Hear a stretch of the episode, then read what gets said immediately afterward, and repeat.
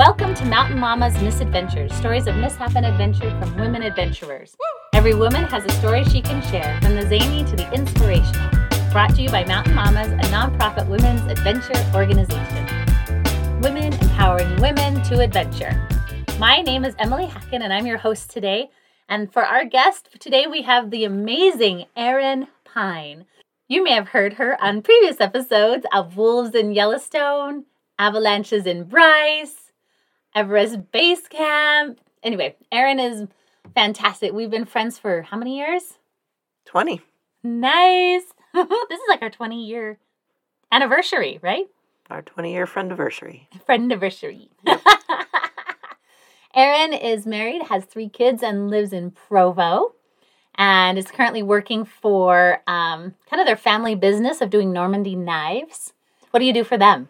Fulfillment, build knives, ship them out, any repairs, organization, help Jeremy remember things. Your husband. Fantastic. Erin just barely learned how to ski a few years ago. Um, like really perfected it and got a um, you got a season pass to Sundance and skied almost every single day this winter. It was insane. That was pretty fun. I can I can outski my husband now, which was which was always the I sorry, Jeremy, but I didn't like to ski with you before because I always felt like I was holding you back. Um, but but yeah, now I can out ski him and that feels I don't know. Pretty cool. awesome. All right, well, we wanted to share with you today an incredible adventure that we had back in 2005, in the spring of 2005, where we attempted to kayak the Escalante River. Now, the Escalante River is located in southern Utah, and it's normally only 5 to 10 um, CFS, cubic feet per second, so like a little trickle. But Erin had heard from work that this was the spring, like the runoff was going to be insane. Um, and it was going at about 300. And so this was the time to float the whole like 83 miles um, that it goes down into Lake Powell. And so we would put in um, in the Escalante area and come out almost before Lake Powell. And it was going to be epic. I think we were thinking four days or something. Yeah, I think it's interesting that we share this particular story um, at this time um, because Utah's had such a crazy uh, snow winter. We've We've gotten record amount of snowfall and are now having um, incredible runoff, uh, mud, slush, um, destruction season. Um, and so um, let this maybe be a warning to some of you who think this episode is a cool thing to go try. Um, just know that that it's going to be even more um, epic than when when we did it all those years ago. yeah, spring runoff is no joke. Absolutely. So we were naive and just said we'd just go for it. She had a coworker who had done it and he said it would be amazing. So we just went for it. So we rented some kayaks from our local university, these two man inflatable kayaks, and we drove down and ended up, I think we checked into the Escalante Ranger Station and got a map of the river. And they had a ranger who had just gone by a week before and supposedly had like marked out all the obstacles and things to watch out for. So we felt pretty prepped. We went. We we had driven two cars down so that we could set up a shuttle. So we drove both cars down Hole in the Rock Road. And we were young, and we only had one SUV and a car. and, and the Hole in the Rock Road is already like 50 miles of washboard to going from the kind of the highway down to um, Hole in the Rock area, which is almost to Lake Powell. So it's already a hard road. And then it has some washes that you have to go through. And then there's the turnoff to 40 Mile um, trailhead, which is what we were going to do. It's like seven miles, I think. And the first bit is okay, but then the last few miles are just pure sand, which we didn't know. And so I remember just telling Erin, you just keep driving. And I was, well, I was in the car behind. And so I was just like, just keep driving, Erin. And I'm just to gun it. And um, I learned pretty quickly that if I stayed in the road, the car was to get stuck. So I actually ended up driving the road onto the side and in the sagebrush the undercarriage was not happy, but at least I had traction and felt so excited um, when I was the only car in the trailhead. So we left the truck there at the trailhead and Yeah. we had the kayaks and everything in the car. And luckily on the way back, it was downhill slightly. But we literally had like paddles sticking out of the window. Is that right? Yeah, the paddles didn't break down, and they were too long for your car. You had, she, you had like a little um, Toyota Two- Celica. two door, like you know. GT sports car that I got from my dad. so we had to drive with the windows rolled down so we could stick the paddles across and sticking out either side of the window so it looked like we had wings. And the kayaks we were able to break down because they were inflatable. So we just rolled them up and they were in the trunk. But oh my gosh, yeah, that was really sketchy getting in and out of that trailhead. and then we also did this trip with our friend Kathryn. So there's three of us, and she was like great and gunning for any kind of adventure and had done so many crazy adventures. So we were so glad to have her. So we um, ended up just parking somewhere on the Hole in the Rock Road and camped for the night once we got the truck shuttle set up and just chilled. It's off Highway 12, like a little pull-out area. I don't think you should have camped there, but we did. And then the next morning was when we were going to start our adventure. So we started our, we put in our kayaks at the confluence of Calf Creek and Escalante River. And there was a bridge there. And so there was a parking lot, and we were just going to put our kayaks in right above the bridge. Pumped up our kayaks. What were your thoughts on the river when we saw it for the first time? well, we kind of pumped them up in the in the parking area and then walked them down to the river's edge, and that's you know when we really saw the river for the first time. and this river that's normally, uh, I mean, I walked this as a kid with my family, ankle deep. Not even, I don't even think there were any places where it was calf deep, and this thing was just raging. It was like chocolate milk swirling down, just overflowing its banks. Hearing hearing that volume of water underneath a bridge where where everything is a lot louder, um, you know, makes you makes you kind of second guess what you're about to go do. But we were full of optimism. I remember like telling Kath- Kathryn had a lot of apprehension. And I was like, we'll be fine, Kathryn. I'll ride in the kayak with you. And then Erin took the second kayak by herself. And we were like, it'll be fine, Erin. We totally got this. It's okay. You always need one in the group that that, that just throws caution to the wind and pulls everyone else into it. That's my job.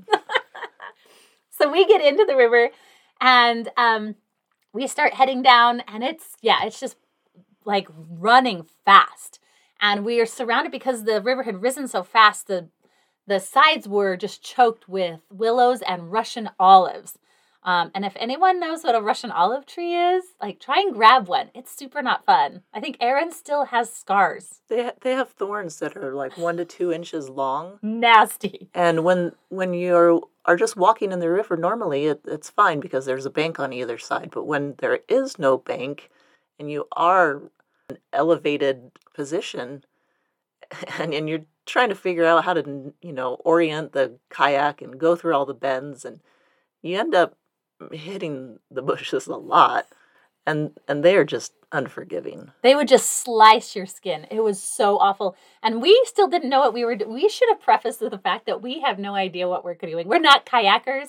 We're like, we just thought it would be fun.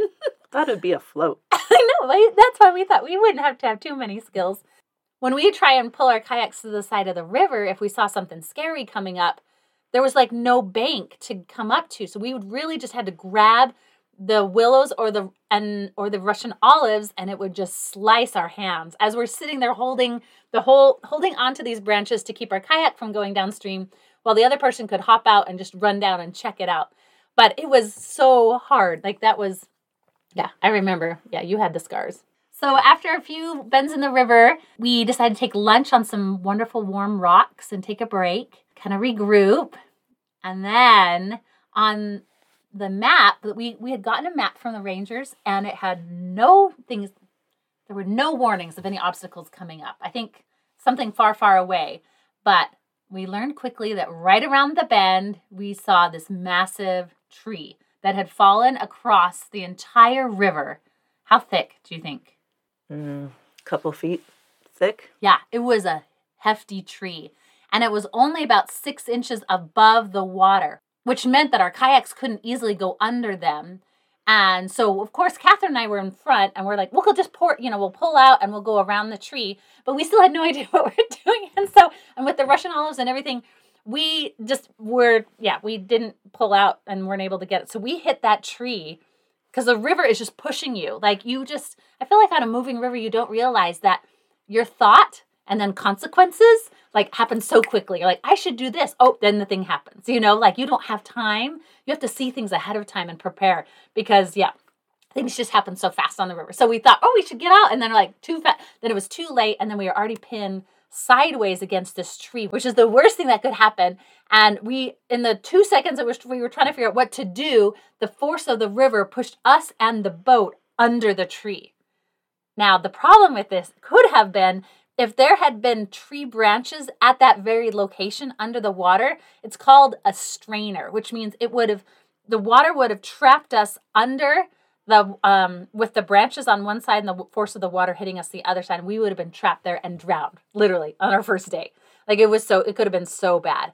We were so stinking lucky that there were no branches on that one section like six feet of that tree with no branches and we just literally just like popped out the other side and we're like Whoa, that was exciting soaking wet everything and then we look up to see we're trying to like yell at Erin, obviously that, you know, there's an obstacle she should be aware of. And you, like, were fantastic. Well, I, I, I was behind you and I, I saw everything happen. And in, in my brain, I immediately started back paddling as fast and as hard as I possibly could, just to, to somewhat slow myself down so that I could see that you guys, you know, I, I hoped that you would pop up on the other side. Mm-hmm. And so I wanted to make sure that before I did anything that I saw your heads and that you were okay. Um, and then I could figure out what I was supposed to be doing. Mm-hmm. um, so since I had seen that you guys went sideways, I knew I didn't want to do that because I didn't want to get any more wet than I already was. Um, so this is the part where I tell this story, uh, and it seems like maybe this is from a cartoon or something but this really did happen. So I managed to hit the tree with the nose of my kayak, I just hit it straight on. And there was enough force um, in the river um, that the nose went just underneath the tree. And then I stood up on the kayak and I started jumping up and down and used the the force of the river to push my kayak underneath the tree because I, I had gone exactly where Emily and, had, and Kathryn had gone under. So I knew that it was clear underneath the tree and that I could make my kayak go underneath the tree, only in a, in a more um, directed way. Um, so I was jumping up and down. Emily and Kathryn at that point had had caught their kayak and had pulled off and were just kind of hanging out in the in the Russian olive brush um, on the side, watching um, for my failure or success at, at this obstacle. Um, so I was jumping up and down, watching my boat float away f- from underneath me, and then I got to the last. But it was going in like perpendicular, like just like you were planning, yeah. which was so cool. I yeah. mean, you were probably using your paddle to correct it, and but yeah, yeah, it was so cool. It was just perfect. And then and then I got to the end of my kayak and I didn't I knew I was not going to have anything left to stand on. Um, and I knew my boat was going to fly away from me on the other side of the tree. Um, and so I decided that I needed to climb up and over through the tree and jump back in the boat it was on, brilliant. on the other side before it got away from me. Um, so I tried doing just that. Um, one last jump out of the boat into the tree through the branches. As the kayak is going the, under the tree. The kayak is going under, the river is pushing it, um, and I just launched my body off the tree on the other side, um, hoping that I was gonna make it in the kayak. Totally missed. Oh, I thought you made it. oh no, I totally missed, and I was, I was chest deep in the water, uh-huh. and you guys had caught my kayak.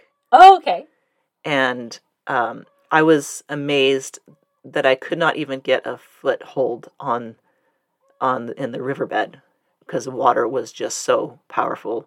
Mhm. So I kind of swam over to my kayak. I caught my kayak and we pulled pulled everyone back in the boats and I think we floated downriver till it was a little bit calm. Um, and then we and then we just full on pulled ourselves out and Cried. cried. We we hiked up to a little um, I don't know, a little rocky outcropping that was in the in the sun and tried to dry off and just like recoup our nerves and check each other out. we Like, had no. And we thought the more we reflected on this, we thought we could have just died, you know. And our yeah, it was we totally our nerves were shot for sure. And I remember getting in, and the rest of the float of that day was like pure terror around every corner because now we couldn't trust the map that we were given, and Yeah, um, thinking thinking about it now all these years later, I, I I question why that ranger said, "Sure, here's the map. Go do it. Have fun." now we're like, no, it's kind of dangerous. Like when you get that chocolate milky water coming down, it's got stuff in the water, it's got boulders, it's got trees, all sorts of things. Even in the water, you can't even see. You know, it's awful. It's so scary.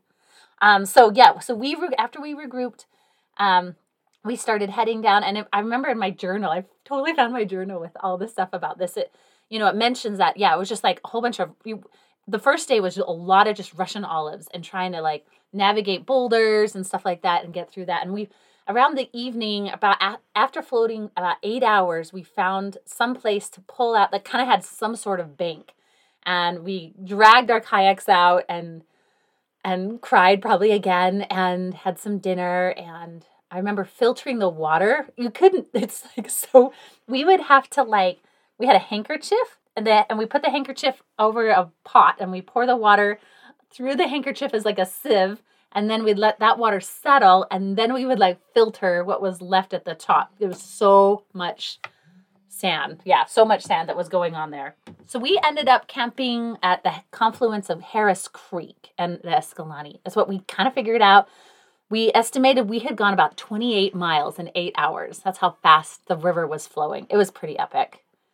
And then the next day we switched, and Erin and I were together in a kayak, and Kathryn was going to go by herself. She felt brave. And um, it ended up being a lot smoother of a river, I thought. It was like, I feel like the tragedy, the, the trauma was done, and now we were ready to kind of move forward. And we still had no idea what was around every corner. Like, I remember we looked up and clouds started rolling in, and we were afraid that things would get worse. It would start raining, all this sort of stuff. Flash flood. Flash flood. We're in a canyon. all the things. And Erin started praying, and she literally prayed the rain away. It was that was epic. I thought that was pretty cool.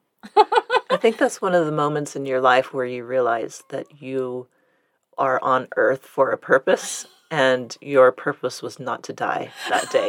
like I have more things to do with my life. Like, yeah, we were definitely protected. I think for sure. I remember having a lot of anxiety, especially then on every bend of the river. We would hear, we'd start to hear rushing, loud rushing water, and then come around, and then it would be like nothing really bad, but just like we were so shook up from that first time. We did see um, on the map it said there was like a water, like a rock fall, um, or some sort of rock thing that we needed to pull out our kayaks for, and it came on us way faster than we thought. And um, we saw, we learned that it was a really freaky thing when you see rocks ahead of you and hear it's surging water and don't see the river further on. Like the river has dropped. We're like, ah! So we come upon this obstacle. We totally um, pull our kayaks out on the wrong side. Um, we pull them out and then we're like, oh my gosh, we can't get down river from this side, from this bank. So we had to like haul our kayaks up the river, um, pull them with the ropes, and then float quickly to across the other side of the river and then pull them out on that side and then carry them up and over all the boulders. And yeah, it was a four foot waterfall, which if we were cool kayakers, we totally could have done, but we were not. yeah, but not in inflatables with yeah inexperienced people and yeah, it would have been a recipe for disaster. But while we while we were um, going around that, we saw someone else coming down in a hard canoe. Oh, yeah, that's right. I don't know. they probably had more experience than we did. But I've seen plenty of canoes destroyed on rivers like this, so I hope they made it. but we were just like, oh, good luck to you. Well, at the end of that day, um, we ended up figuring out we probably pulled out at Scorpion Creek, which was about 23 miles in eight hours, which was still a significant amount of river mileage we put in. Um, exhausted, yeah, two days down. We're already more than 50 miles down this river. It was insane. and it's red rock, like these beautiful cliffs were towering above us, you know, blue skies. I mean, it really was beautiful. I mean, it's an epic canyon. And then on our third day, it was just a lot of dodging boulders. Like we lost the Russian olives, like the canyon, I don't know, widened or something. There was just like lots of rocks and boulder dodging that we had to do. And we were not experienced. So we were like, felt like we were like those pinball machines where you're just like bring, bring, bring, bring, bring. And we'd like flip around and crash into things and all this stuff. It was awful. But the water was a lot um, flatter and smoother, but it was a lot deeper. And we didn't know it at the time, but it was moving so fast. Um, but we kind of got in a groove and we felt like we were doing okay. And then we saw Stevens Arch and we thought, oh crap, what the heck? Stevens Arch, we weren't supposed to see for another day. We had flo- um, floated like the whole rest, I think 19.8 miles in the last three and a half hours. It was insane, like craziness. Like that river was going so fast. And so we realized that we had to start looking like we're already at the end of our trip. Oh my gosh, like we need to start looking for the pullout, like how to get out, or we're going to float all the way to the Lake Powell. So there's a little a little um, creek that comes out and joins the Escalante River at Coyote Gulch, and it, it comes in kind of um, backwards as you're going down to the river, so you don't necessarily see it. Um, but we're looking for Stevens Arch because that's a sign that that um, we need to be looking for this little draw. I remember f- seeing it when we were floating and thinking, "Hey, look at that! That's really cool. Is that on the map?" Like it totally didn't. I was. We were not expecting to see this for another day, right?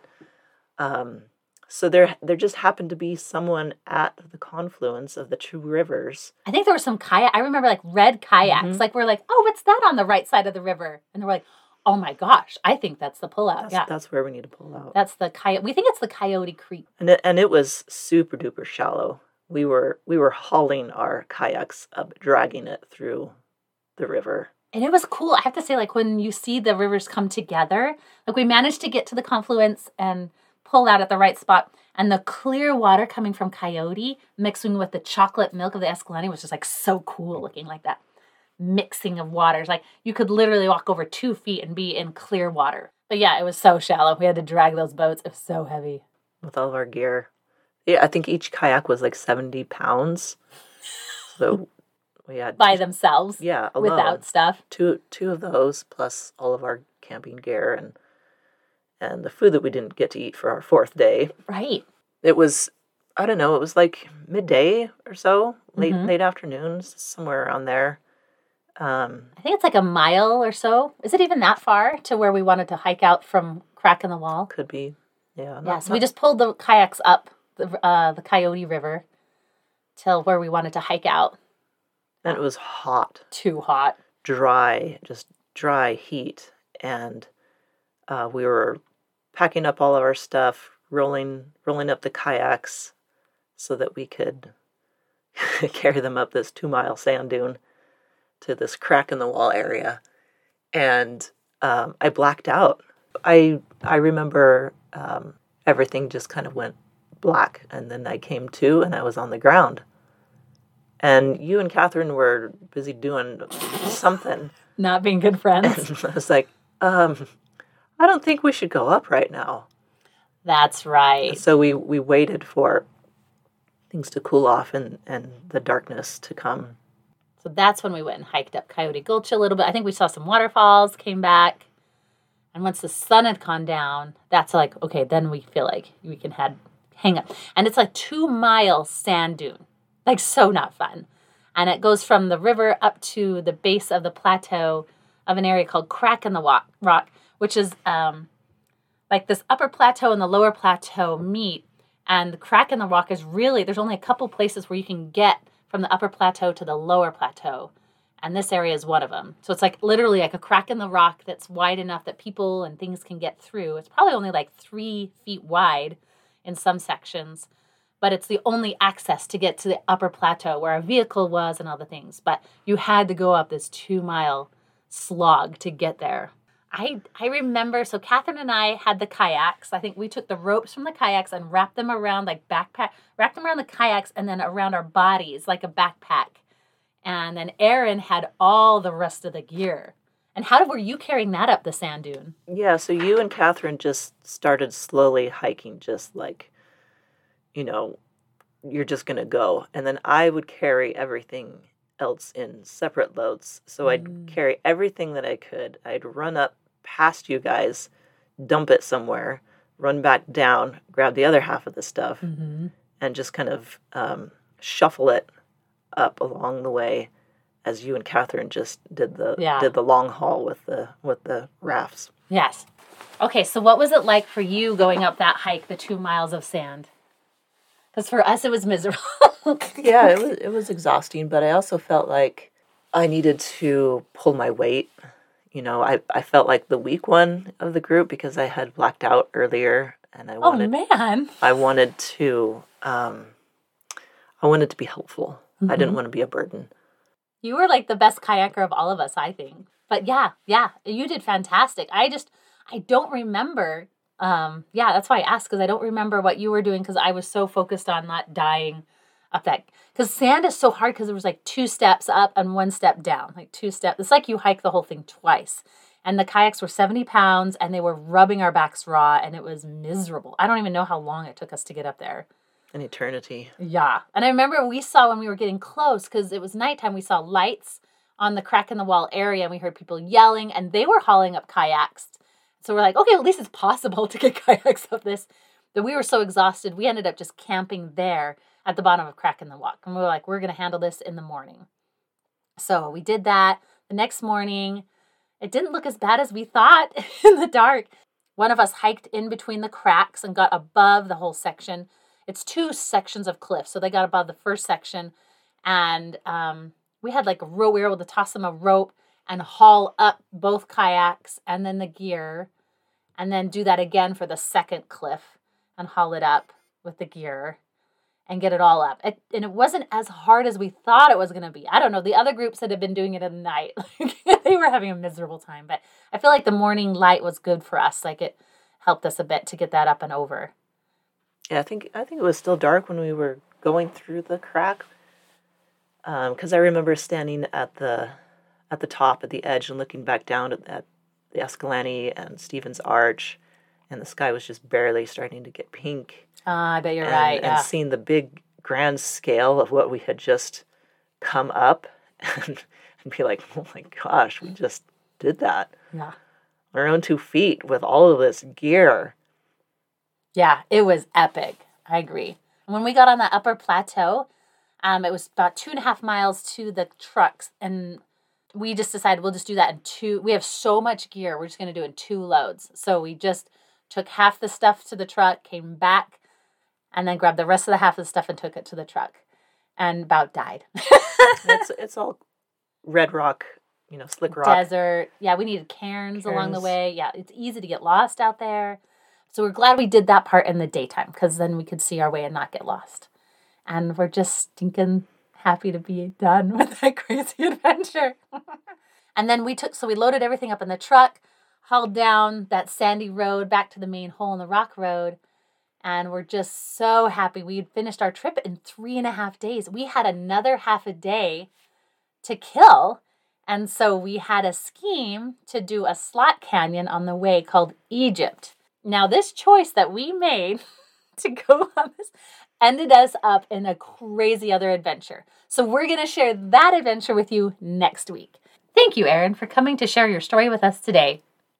Yeah, this is this is one I I often get asked about um, by the by the mamas. Um, I I don't know how they hear about this story, um, but I'm but I'm often asked to to tell it. So it's it's a fun one to tell. Um, A cautionary a tale. cautionary tale. And just remember that if you know, especially this year, uh, I feel kind of obligated maybe to say this. Just be, please be careful with with this uh, early season runoff, even even late into the season. You don't know what's what's downstream, what's up trail. Um, so much um, can just happen to to our wild places. Um, so just have extra caution and respect. Yeah, absolutely. Um, to hear more fun, inspiring stories from amazing women like Erin, go ahead and sit, click the subscribe button. Tell your friends. Come check out the website, mtmamas.org. If you're around Utah, come hang out with us. We would love it. Um, and that's it for today's adventure. Join us next time. And as always, remember a woman's place is in the mountains.